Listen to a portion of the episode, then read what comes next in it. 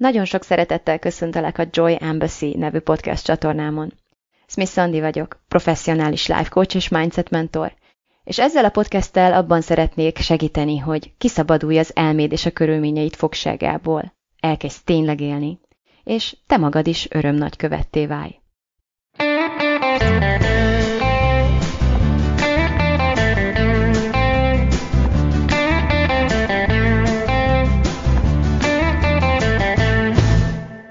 Uh, eleve nehezen találtam ki azt, hogy miről fogok beszélni ezen a héten, és mikor rájöttem, hogy tulajdonképpen semmi másról nem akarok beszélni, csak is az integritásról, akkor egy picit még ennél is jobban megszeppentem. Mert azért ez egy kemény téma, legalábbis nem tudom ti, hogy vagytok ezzel, de számomra eléggé az. Úgyhogy uh, szeretném is, hogy egy kicsit így végigfuttasd magadon, hogy te mennyire foglalkozol azzal úgy a mindennapok során, hogy mi az, ami helyes, és mi az, ami helytelen. Mennyire érdekel téged az, hogy tehát, hogy, hogy a saját cselekedeteidet is akár, vagy önmagadat is, és a világot is egy picit ezen a szemüvegen keresztül szűrt végig. Mi alapján határozod meg akár azt, aki vagy, akár azt, aki lenni akarsz? Én mindset coachként, és sokáig, és hát igazából most is szabadság és integritás coachként is definiálom magam, nagyon-nagyon fontos témának tartom definiálni azt, hogy kik szeretnénk lenni. Ki az az idealizált én, akit egyfajta ilyen, ilyen elérendő ideálként tudunk követni. Nem feltétlenül száz százalékig testet ölteni benned, nem feltétlenül uh, folyamatosan hasonlítgatni magunkat hozzá, de mindenképpen uh, valamiféle olyan ideális uh, kép saját magunkról, amit egy követendő példának tartunk. És természetesen azzal sincs semmi gond, hogyha más személyekben uh, találunk követendő példára, példaképekre önmagunk előtt, de tulajdonképpen akár tudunk róla, akár nem, amikor ezt is tesszük, akkor is van valamiféle azonosulás, vagy valamiféle azonosulási vágy bennünk, úgyhogy én nagyon hasznosnak tartom, hogyha vannak emberek, akiket csodálsz, akiket nagyra tartasz, akik, akiknek engeded azt tulajdonképpen, hogy téged nap mint nap befolyásoljanak, akkor azért nagyon hasznos lépés, hogy néha elgondolkodsz azon, hogy te hogyan viszonyulsz azokhoz az értékekhez, amelyeket ezekben a személyekben értékesnek tartasz. Valószínűleg nem ok nélkül hallgatsz akár most engem, vagy nem ok nélkül hallgatod a podcastemet, valószínűleg hasonló témájú, vagy hasonló értékeket valló embereket szeretsz hallgatni, és hasonló témákban írt könyveket szeretsz olvasni, tehát, hogy valahogyan mindannyian nem csak, nem csak ilyen társas kapcsolatokat alakítunk ki, és társas buborékokat alakítunk ki magunk köré, hanem egyfajta energia és értékbuborékot is kialakítanak maguk körül az emberek. És ezekben a közösségekben nem csak a nyelv lesz feltétlenül közös, vagy az érdeklődés, de az értékek is nagyon-nagyon nagy mértékig meghatároznak bennünket. Úgyhogy Amellett, hogy számomra, amikor így próbálom definiálni nem csak önmagamat, hanem azt is, hogy merre tartok, mi az, amit kívánatosnak tartok, akkor nagyon hasznos kiinduló pont az, hogy milyen akadályokkal, milyen pillanatnyi problémákkal küzdök, mert ez például egy nagyon hasznos fogódzó, hogy az az énem, aki túl van ezeken a nehézségeken, ő miben más, mint én. Ez egy nagyon-nagyon jó kapaszkodó pont, ezt bármikor ajánlom figyelmetekbe. És ugyanígy az is, hogy a vágyaimból indulok ki. Tehát toronyóra láncostól teljesen mindegy, elképzelek valamit, ami annyira jó volna, hogyha lenne az életemben, és megpróbálom megfogalmazni, megragadni azt, hogy ki az az én, aki, akinek az lehet, aki alkalmassá vált arra, hogy ezt, ezt az én vágyamat meg, megvalósítsa a, az életben, és tényleg fizikai formát adjon neki. Ez mind a kettő nagyon hasznos, nagyon szép, nagyon jó, de van egy harmadik is, ami az én életemben nagyon fontos, és egyre fontosabbá válik, hogy őszinte legyek, ez pedig a, az értékrend mentén, és a, a belső igazság érzetemen keresztül való kitapogatása annak, hogy én kivé szeretnék válni. Nem csak egy ilyen uh, sikeres, nem tudom, cél megvalósító, vagy teljesen minden problémát így uh, kisújából megoldó uh, személyé szeretnék válni, vagy nem, nem uh, ekként létezem így a, az álmaim önmagaként, hanem a leges-legelső sorban egy nagyon őszinte és nagyon belső erő és belső elváltal vezérelt, az integritása közepén élő hiteles emberként létezem, így idealizált alakként a saját fejemben. És azt hiszem, hogy még hogy az is, aki ezt nem feltétlenül mondta ki magának, vagy nem feltétlenül tematizálja, hogyha nem ez szerint él, vagy hogyha ez nem egy fontos vezérelv az életében, akkor annak minden esetben vannak árnyoldalai, és vannak, tehát minél távolabb kerülünk attól, amit legbelül helyesnek tartunk és érzünk, annál több negatív tünet, hogy így fogalmazzak, jelentkezik az életünkben, és ez így eléggé el tud durvulni. Tehát, hogy egy, egy ilyen súly, súlyosbodó folyamat. És ezért is tartom nagyon időszerűnek és nagyon fontosnak azt, hogy tényleg így meghívjalak benneteket egy ilyen diskurzusra, egy ilyen közös gondolkodásra arról, hogy hogy milyen egy érték által vezérelt élet például és hogy mi magunk hogyan veszünk ebben részt, hogyan, milyen példát mutatunk, csak hogy egyik irányból ragadjam ezt meg, tehát hogy a saját személyes életünkben azokra, akikre mi hatunk, nekik a cselekedeteinkon, a szavainkon, az energiánkon, viselkedésünkön keresztül miféle példát mutatunk, és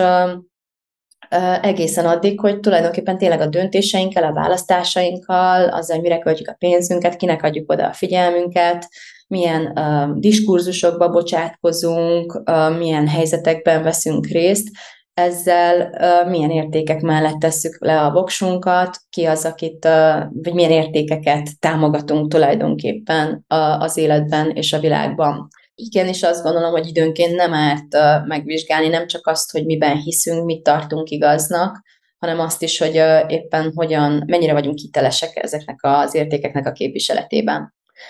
Első dolog, amit én így összeírtam magamnak, ami szerintem egy baromi jó kérdés, érdemes feltenned magadnak, az az, hogy vajon,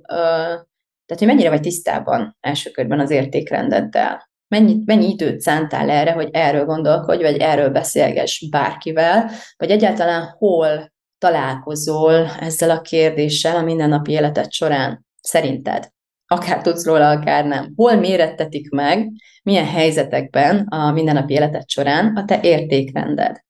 és mennyire vagy tisztában ezzel. Aztán szerintem nagyon fontos kérdés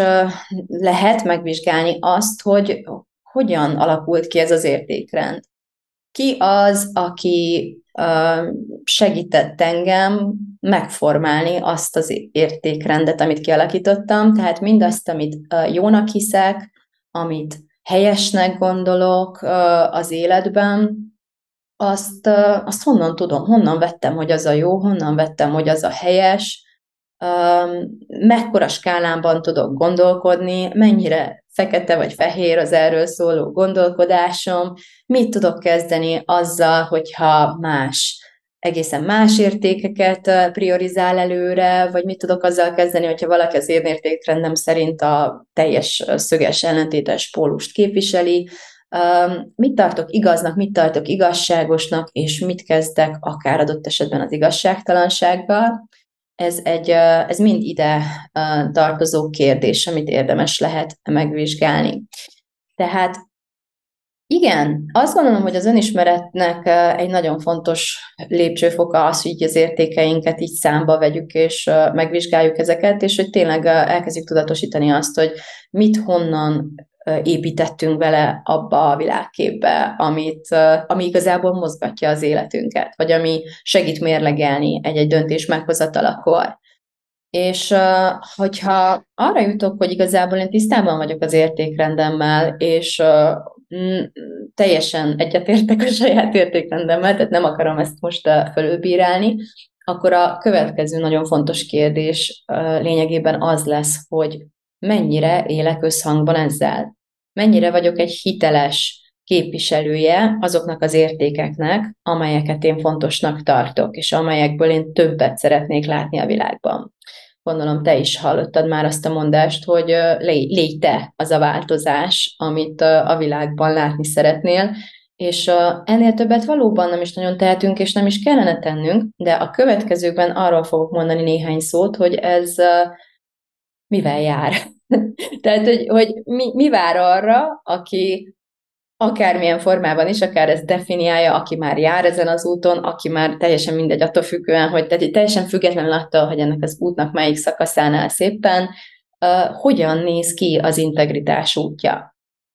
Engem olyannyira érdekel ez a téma, hogy az egyik legfontosabb mentor az életemben, Martha Beck,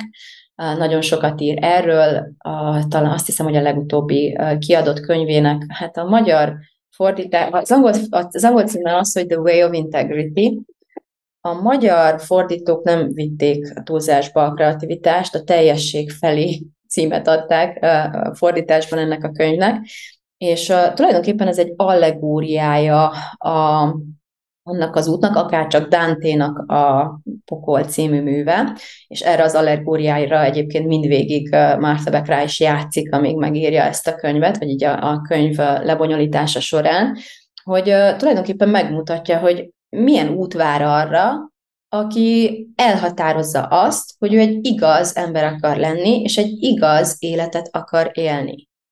Aki le, tényleg kapcsolatba akar lépni a saját valódi belső lényének a sugallatával azt illetően, hogy mi a jó, és mi a rossz, és mi az igaz, és mi a nem igaz, és mi vár akkor ránk, amikor tényleg fontos célkitűzésünként tesszük azt, hogy igazzá váljunk, hogy az se számunkra igaz utat kezdjük el követni.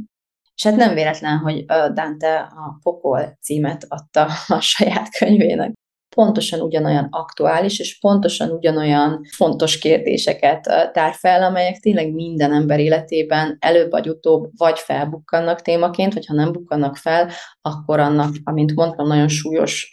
tünetei fognak jelenteni. Tehát akkor annak a tünetei fognak nagyon súlyosan felbukkanni. És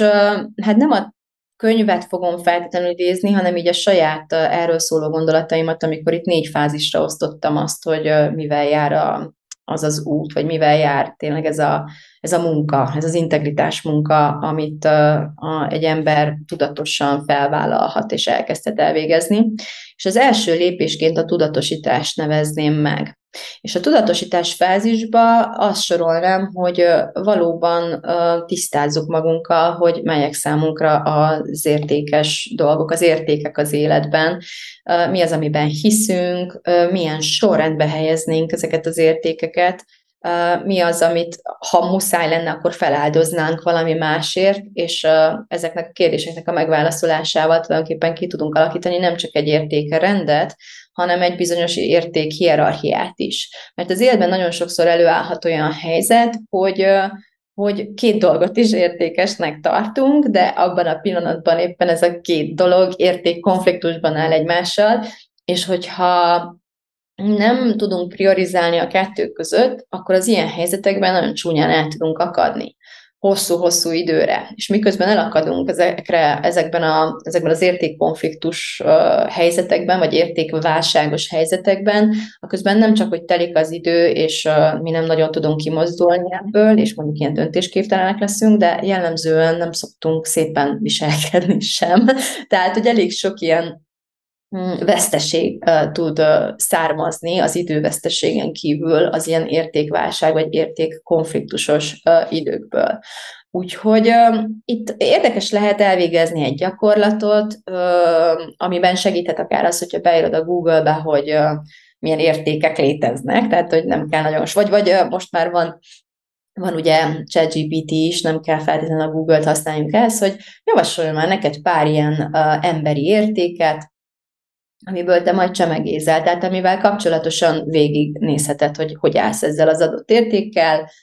mondjuk pontszámot adhatsz neki egy és száz között, és a végén megnézheted, hogy melyik érték mm, kapta a legtöbb pontot mondjuk egy adott listáról. Vagy eleve átugrod azokat, amelyek úgy igazából számodra nem annyira fontosak, és maradsz mondjuk öttel vagy tízzel, és akkor azokat tudod rangsorolni. Jó módszer lehet az, hogy tényleg pontszámokat adsz és a végén összeadod, vagy az is nagyon jó lehet, jó módszer lehet, hogyha megkérdezed, hogy az egyiket a másikért, hogyha konfliktusba kerülnék, akkor odaadnám-e, melyiket adnám oda melyikért. És természetesen ez nem örökre fogja megoldani számodra ezt a képletet, mert uh, igazából a bölcsesség és a, a, a maga a jelenlét, és az, hogy valóban uh, az itt és mostban veszünk részt az életünkben, folyamatosan megkínál olyan helyzetekkel, amikor amikor igenis érdemes úgy feltenni a kérdést, ahogyan az éppen van. Hogy oké, okay, most én ebben a helyzetben részt veszek, ez számomra ezt és ezt jelenti, ez ezzel az értékemmel összefügg, összhangban áll, de ezzel viszont konfliktusba került. Vagy ez a két értékem van most küzdelemben egymással, és igazából nem kell egy univerzális, régebben megadott válasz alapján eldöntenem, hogy itt és most melyik lesz nekem a fontosabb, hanem felhatalmazhatom magam bármikor azzal az engedéllyel, hogy ezt, ezt, ezt frissen az aktuális helyzethez mérten dönthessem el. Úgyhogy tényleg ez a tudatosítás fázis, ez elég sok kellemetlenséget ha nem is tud teljesen megkímélni, de, de fel tud gyorsítani az életünkben, és mégis adni fog valamiféle fogódzót, valamiféle szempontrendszert, amivel meg tudunk kapaszkodni ezekben az elkerülhetetlen és nagyon nehéz helyzetekben, amikor megmérettetnek bizonyos értékeink, vagy amikor nem ragaszkodhatunk kettőhöz egyenlő súlyjal, mert akkor egyszerűen nem fogunk tudni dönteni, vagy nem fogunk tudni megmozdulni. Jó, a, a második pont, amit felírtam, a második fázis, ami nagyon hasznos, az a szembenézés, olyan értelemben, hogy megvizsgálom azt, hogy most, hogy látom, hogy mi az, amit én nagyon értékesnek tartok, és fontosnak tartok az életben, ahhoz mérten én most hol tartok ezen az értéktérképen az érzelmi energiámmal, a gondolataimmal, a viselkedésemmel, az élettel, amit megteremtettem, a választásaimmal, amiket nap mint nap meghozok, meghozok, mennyire áll az, aki vagyok most, ahogyan élek most, összhangban azzal, amit értéknek tartok, amit mindenek feletti értéknek tartok. Mennyire vagyok egy hiteles példa ebben. És ebben a fázisban a leges legfontosabb tanácsom az lenne, hogy hogy ne ítéld meg magad. Tehát ne, ne támadj ilyen morális elvárásokkal önmagad felé, bárhol is álljál ahhoz képest, hogy mit fogalmaztál meg nagyon értékesként, vagy miben, miben összpontosulna a te értékrended, akár hol kapod magad kilengéseken, vagy akár ilyen teljes párhuzamban élésen, akár hol kapod magad az értékeiddel nem összhangban álló, vagy akár ellentétes megnyilvánulásokon, azon nem azzal fogsz segíteni, hogy, hogy így elkezded ott megvetni, meg utálni magad, meg, meg szégyenkezni emiatt, Egyébként, hogyha ezt csinálod, azzal csak azt éred el, hogy eszedágában nem lesz ilyen munkát elvégezni, hanem, hanem elvágod a kapcsolatot tulajdonképpen a saját magadtól, és elvágod a kapcsolatot, elvágod a lehetőségét annak, hogy be tudj avatkozni. Onnantól fogva, hogy te megítéled azt, ahol éppen vagy, onnantól fogva, hogy, hogy megveted saját magadat valamiért, amit éppen itt és most a jelenben csinálsz, onnantól fogva elveszíted a képességedet arra, hogy változtatni tudj ezen, és ez minden helyzetben, minden változásnál igaz lesz. És itt, hogy ez, ez egy nagyon nehéz kérdés, ezért is hezitáltam annyit, amiért elindítottam a live kombot, mert uh, valóban éles kérdések, amiket nektek szegezek, vagy amiket magunknak szegezünk, amikor az értékeinkkel foglalkozunk, és magunkat megvizsgáljuk ebben, de uh, emiatt nagyon-nagyon fontos gyakorolni azt a szempontot, hogy nem azért csináljuk ezt, hogy, hogy uh, megítéljük magunkat, hogy így lehúzzuk magunkat a sűjesztőben. És minél nagyobb megértéssel tudsz önmagad felé fordulni, és minél inkább tényként tudod magadat elhelyezni ezen a térképen. Képzelj el, képzelj el egy ilyen Google térképet, ahol meg van jelölve ilyen kis piros ponttal, hogy na, oda akarok menni, ott van az én értékzónám, ott, ott oda, arra tartok, és most hol vagyok most? Meg, oké, keressem meg a GPS, és ilyen mérföldekkel, vagy nem tudom, miért beszélek mérföldekkel, kilométerekkel arrébb vagyok, nagyon-nagyon messzire, akkor ezt próbálja meg ugyanúgy tényként kezelni, mint hogyha tényleg egy, egy uh, városnak a térképén látnék két egymástól távol eső pontot, teljesen mindegy. Hát tudom, hogy arra akarok menni, azért fontos, hogy tudjam, hogy most hol vagyok, hogy meg tudjam találni a számomra legoptimálisabb útvonalat, és nem azért, hogy kitépessem az összes hajszálamat, meg utálkozhassak, meg haragudhassak mindenki másra, meg megijedhessek, meg nem tudom, miket csinálhassak, ami minden fog abban segíteni, hogy közelítsek az értékeim felé. Jó? Azt hiszem túltárgyal, ezt sosem tudom túltárgyalni, hogy ne ítélkezz magad felé. És ami még ez ami még fontos ebben, vagy ennek egy nagyon nagy előnye azon túl, hogy nem szégyeníted magad, hanem tényleg képes leszel objektívan hozzáállni ez az egészhez, az az, hogy talán megértőbb leszel másokkal is. És uh, talán több empátiád lesz az olyan helyzetekben, amikor látod, hogy valaki vergődik, látod, hogy valaki hibázik, látod, hogy valaki nagyon fura dolgokat csinál,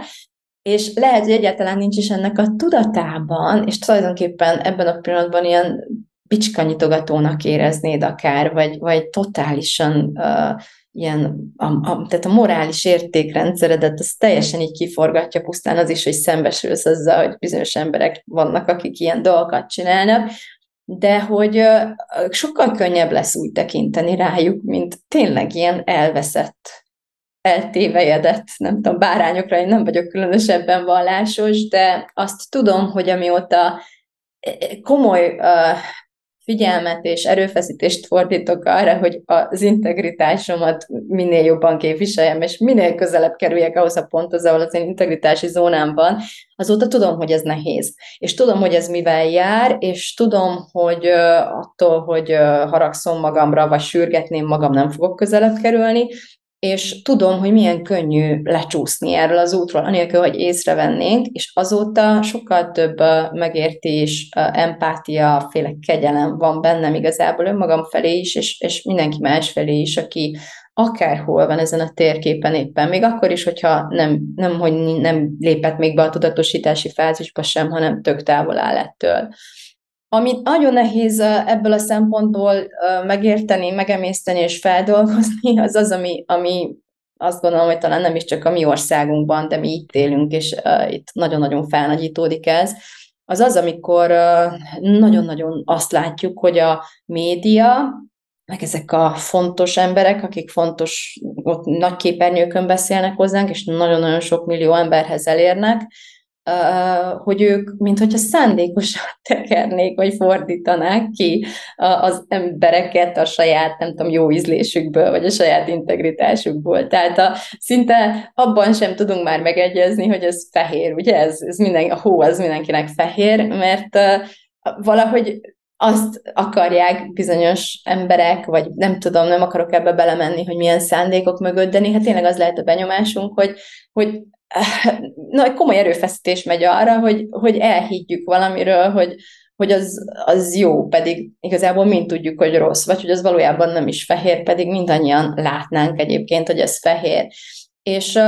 ez, ez megint csak egy nagyon sikallós talaj, mert egy bizonyos mértékű nyitottság, hogy persze azért kérdezzük már meg, hogy, hogy amit valamiha jónak tartottunk, az nem biztos, hogy tényleg jó volt. Tehát, hogy a rabszolgatartástól kezdve a, nem tudom, a nők helyzetén keresztül például tök jó az, hogy megkérdőjelezzük, hogy te, amit ennyire normálisnak tartott eddig mindenki, az nem biztos, hogy olyan normális volt, és most lehet, hogy aktualizálhatjuk egyébként így össznépileg az értékeinket, de hogy ez így el tud menni egészen sötét extrémitásokba is. És minél zavarosabb, azt gondolom, egy kornak, vagy egy adott társadalomnak, egy társadalmi közegnek a kollektív lelkiismerete és a kollektív értékrendszere, annál nagyobb szükség lesz arra, hogy te, mint individuum, a sajátodat a saját közepedben megtaláld, és, és, és abból, a, ahhoz ragaszkodj, abból indulj ki, azon a szűrőn keresztül engedj be dolgokat, vagy tarts távol magadtól olyan dolgokat, amelyek ezekkel igazából összeegyeztethetetlenek, és hogy egy olyan standardot, egy olyan morális, etikai kódot készíts önmagad számára és önmagad felé, amiket jobb ilyen legalább saját magaddal próbálsz betartatni, meg hát a gyerekeinkre vagyunk még ugye ilyen hatással. És uh, igazából ez a legtöbb, amit megtehetünk, és szerintem ez egy nagyon klassz dolog, ezt próbáljuk is megtenni, úgyhogy át is lépek így a harmadik fázisra, amiről amiben egy átsúszunk, hogyha szembenézés az így megtörtént, akkor a harmadik lépés az az, hogy maradjak a térképes példámnál, hogy elindulok az integritási zónám felé, tehát közeledek, elkezdek összehangolódni ezzel, és ez egy tudatos, tehát egy folyamatos munka lesz innentől fogva, ami folyamatos önvizsgálatot, önfigyelmet, önreflexiót igényel, igazából helyzetenként kell megmérnem azt, hogy jó, hát most nem feltétlenül minden pillanatban, de azért naponta állhatnak elő olyan helyzetek, különösen az elején, ennek a munkának az elején, amikor meg kell néznem bizony, hogy ez most ez most az értékrendem szempontjából egy felvállalható gondolatérzés vagy cselekedet volt-e így a világ felé, amiben éppen vagyok, vagy éppen voltam. És azt kell tudni erről az összehangolódós időszakról, hogy minél inkább az elején tartasz ennek, és főleg minél távolabb találtad magad, vagy találod magad a tulajdonképpen integritásodtól, Egyrészt lehet, hogy az elején nem is annyira világos számodra, hogy tulajdonképpen hol van a te integritási zónát, tehát ez, ez már azért is lehet nehéz, mert az elején ilyen sötétben tapogatózós tud lenni. Ebben az esetben az a, az a játék segít úgymond, hogy tényleg ilyen hideg-meleg játékot játszol, Ahol egy picit azt érzed, hogy, hogy fúj, te kicsit jobban érzem magam, és a jobb alatt azt értem, hogy, uh, hogy egy ilyen fellélegzés, egy, egy belső, amit a testedben is nagyon jól érzel, de mégis a lelkedből fakad, hogy lesz egy gondolatot, teszel egy lépést az igazság felé, és az minden esetben olyan, mintha egy nagy, tehát egy nagy súly, súly cipelnél amúgy, és minden jó döntésednél azt érzed, hogy egy picivel könnyebb lett ez a súlyod. És ezt nem tudom ennél jobban ezt a technikát megosztani, vagy elmagyarázni, de azt hiszem, hogy eddig, eddig bejött. Tehát, hogy eddig az emberek értették, mit értettem ez alatt, azt gondolom, hogy mindannyian ismerjük ezt az érzést.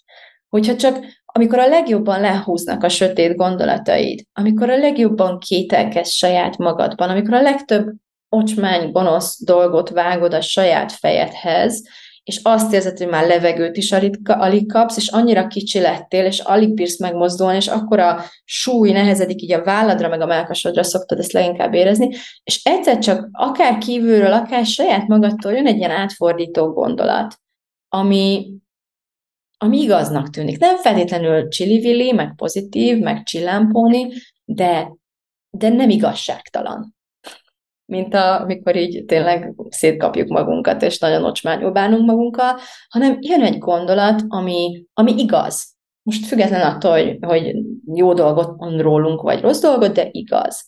És érzed a különbséget. Tehát érzed azt, hogy ah, ez megszólított engem. Ah, ez megmozdított bennem valamit. Ez, ez rezonált azzal, aki bennem éppen egy borzasztó elnyomásban él, valami nagyon sötét tévedés réteg alatt.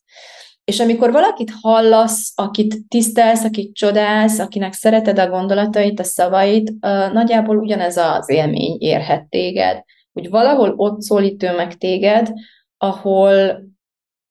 ahol tudod, hogy mi az igazság,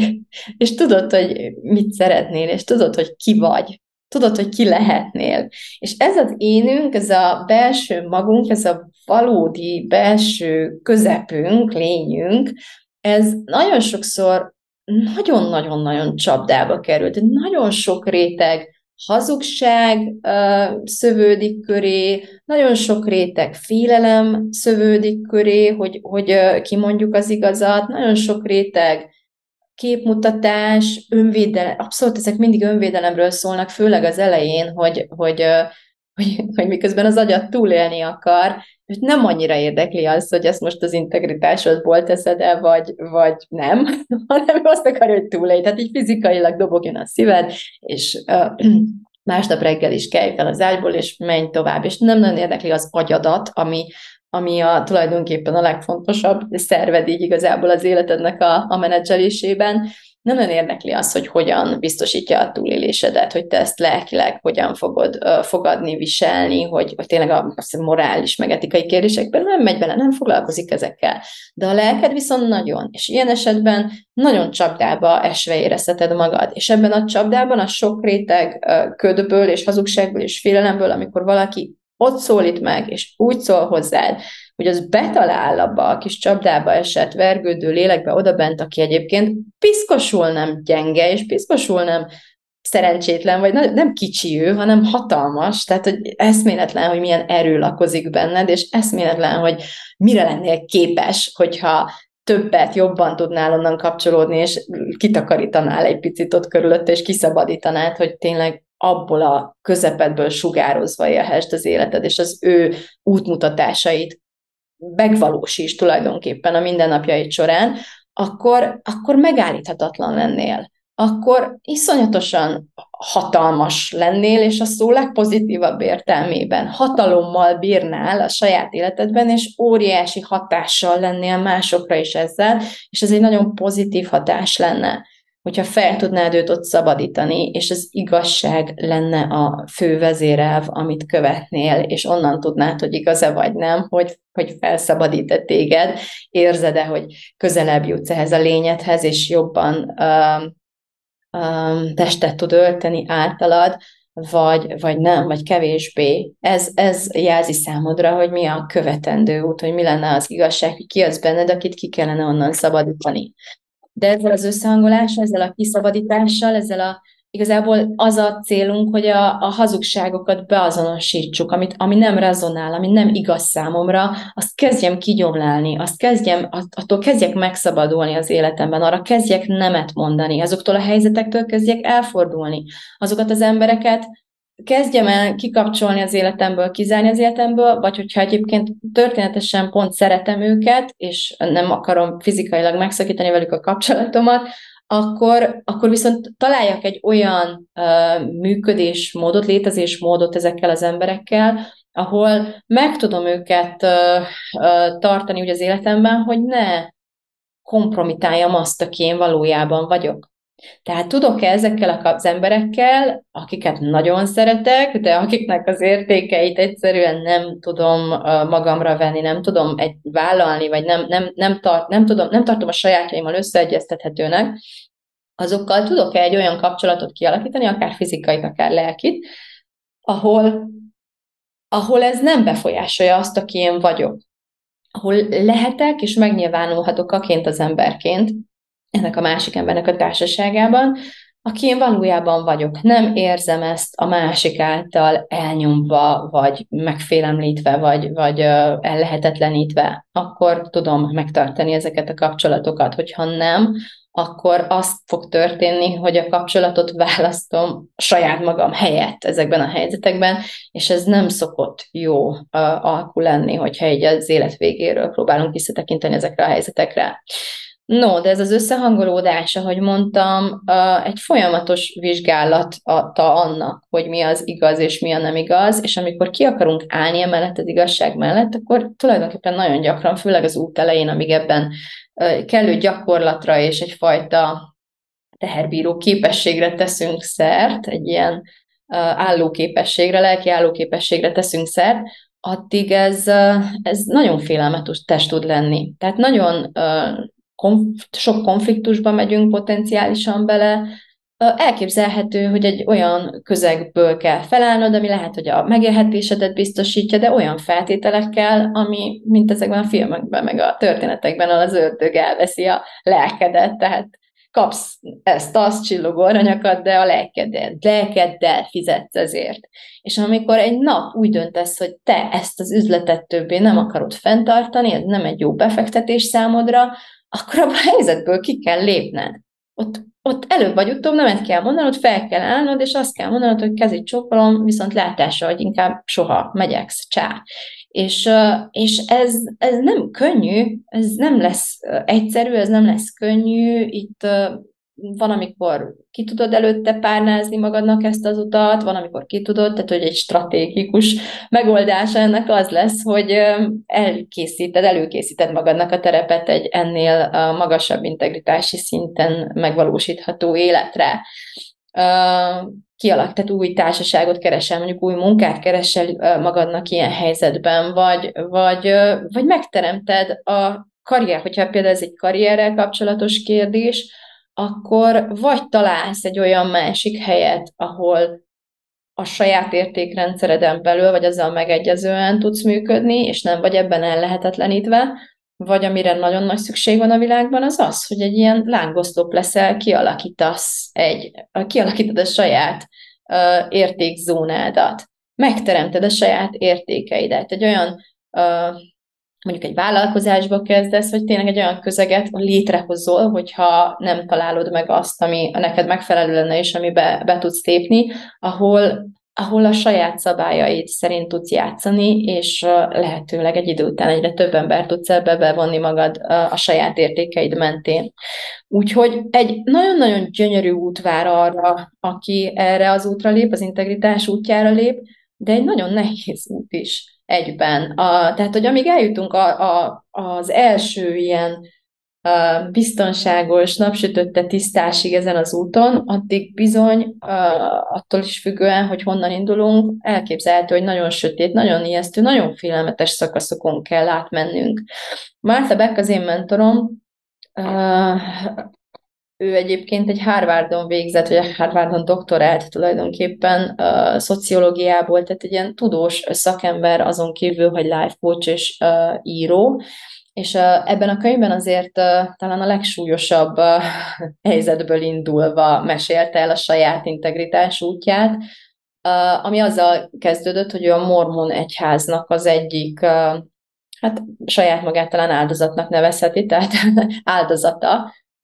volt olyan értelemben, hogy az apja egy nagyon fontos vezető volt, ilyen vallásos vezető, ez így az egyházon belül, és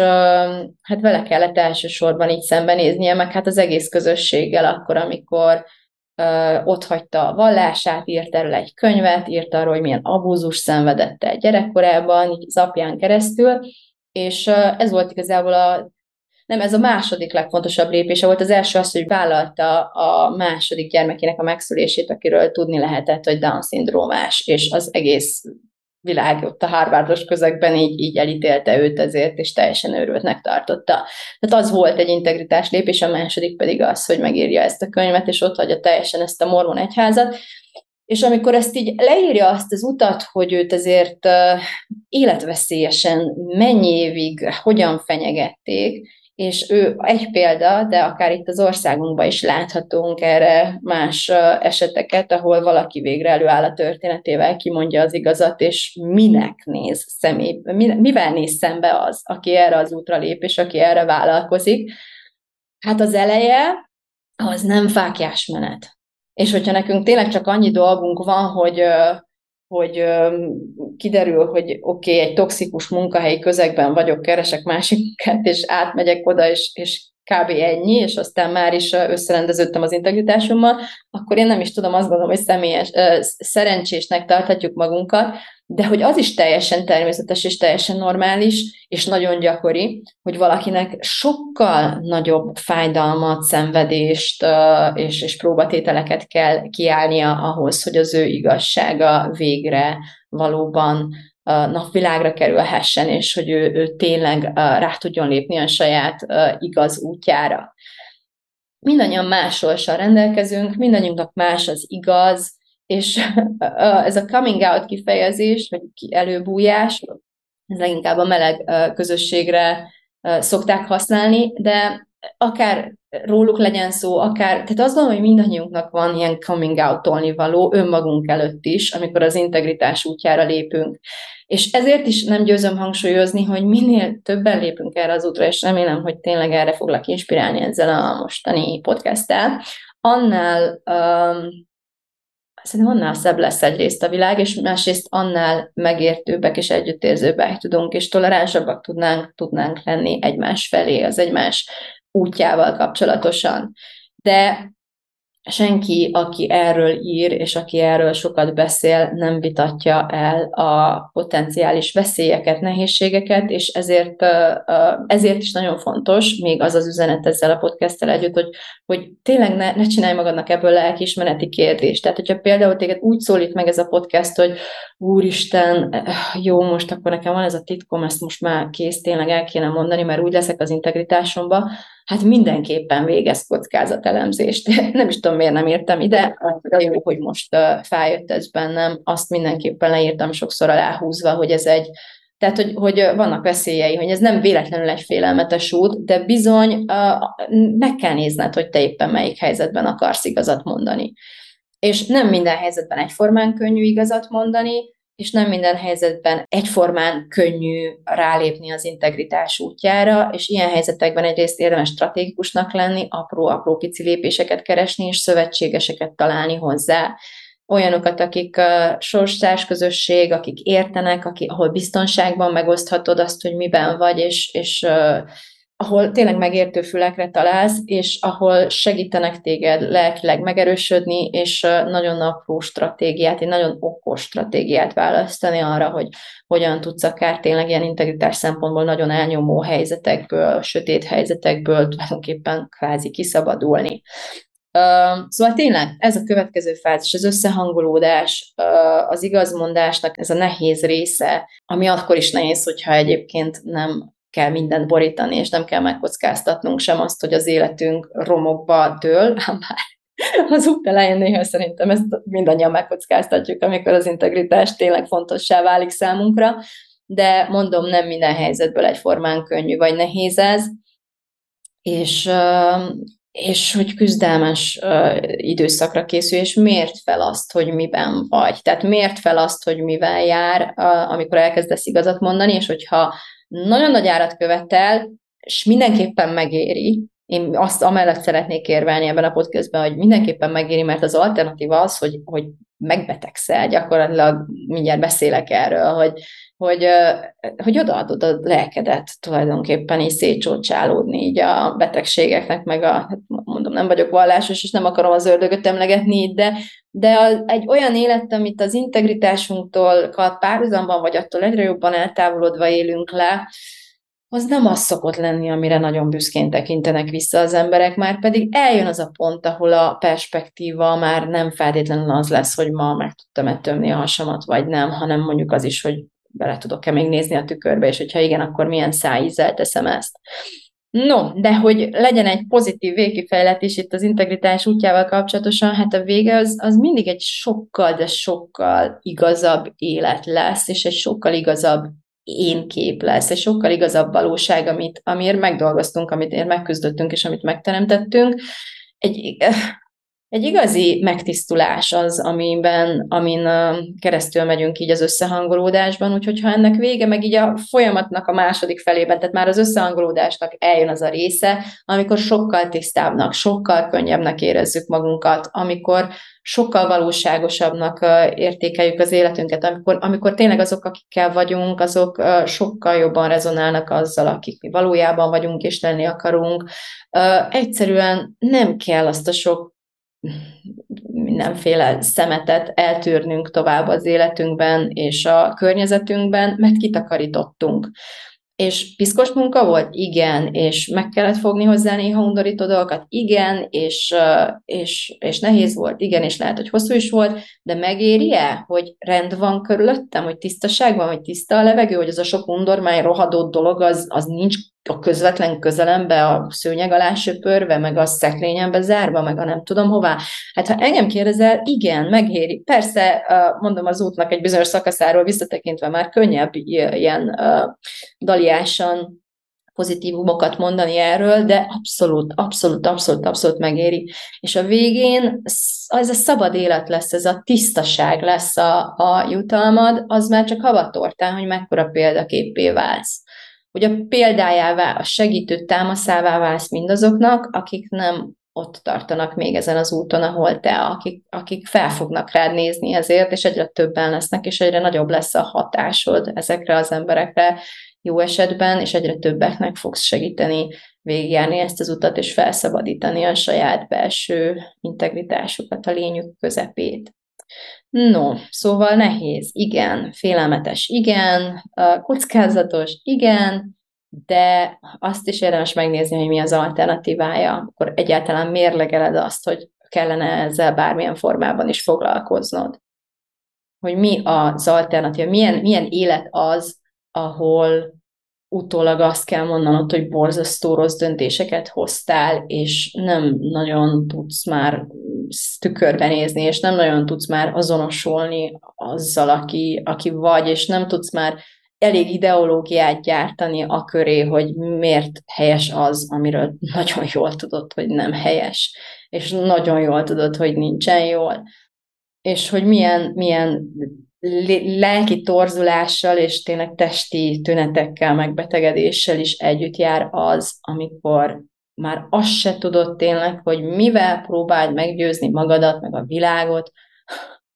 de főleg magadat arról, hogy rendben van az a lépés, amit, amit megteszel minden nap, vagy amit készülsz megtenni, holott nagyon-nagyon-nagyon jól tudod, hogy nem az. És mondjuk az még egy nagyon jó pontom, tehát hogy az,